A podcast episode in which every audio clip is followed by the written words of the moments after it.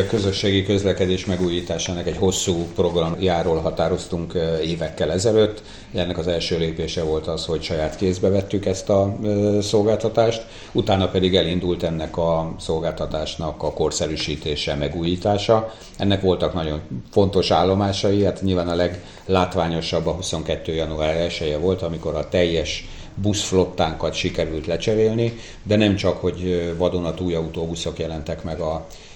flottában, hanem öt darab százszázalékosan elektromos autóbusz is erősíti, segíti a közösségi közlekedés, majd ezt aztán folytatták a különböző szolgáltatásoknak a fejlesztése. Nem véletlen, hogy egy nagyon erőteljes utastájékoztatás az, ami megjelent mind az autóbuszokban, mind pedig a buszvárókban. Sikerült a jegykiadó automatáknak a számát is megsokszoroznunk, és most egy következő állomás előtt vagyunk, hiszen egyrészt szeretnénk bővíteni a flottát, további két elektromos, 100%-osan elektromos autóbusz az, amire pályázni fog a V-Busz Kft., illetve a Haszkova utcai fordulónak a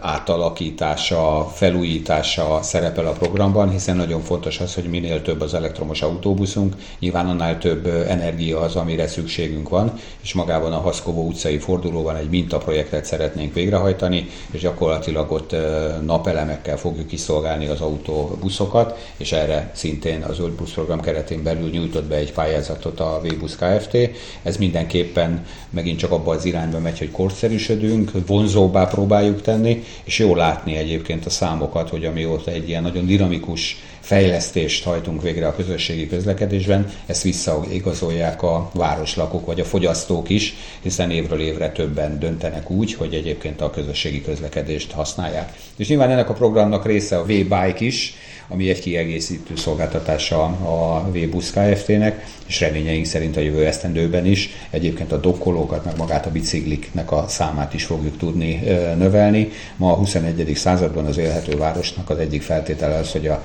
helyi közlekedés, a helyi mobilitást az a lehető leghatékonyabb és a legolcsóbb tudjon lenni.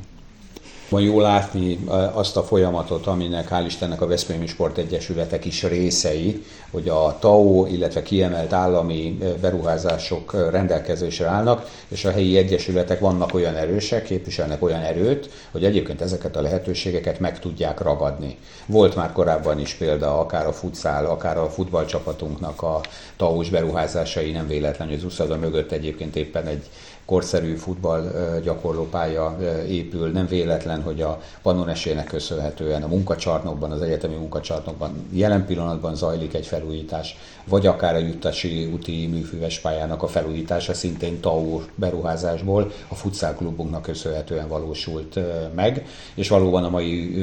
ülésen két olyan beruházásról döntöttünk, ami hasonló konstrukcióban egy egyesület közreműködésével bővül a sportolási infrastruktúránk. Az egyik az egy felújítás, ez a március 15-i csarnokban, itt a, fut, itt a Futszál Egyesületünk az, aki pályázott, a másik az pedig egy területrendezés, és valóban a Telekom Veszprém egy munkacsarnokkal, egy akadémiai beruházással készül, és ehhez volt szükségünk arra, és ez szintén állami, illetve saját forrásból valósítja meg maga, maga az Egyesület. Tehát jó látni, hogy a városépítő munkában a, nem csak a vállalkozások, nem csak a kulturális vállalkozásaink, nem csak a civil szervezeteink, hanem bizony-bizony sportegyesületeink is nagyon erőteljesen részt vesznek.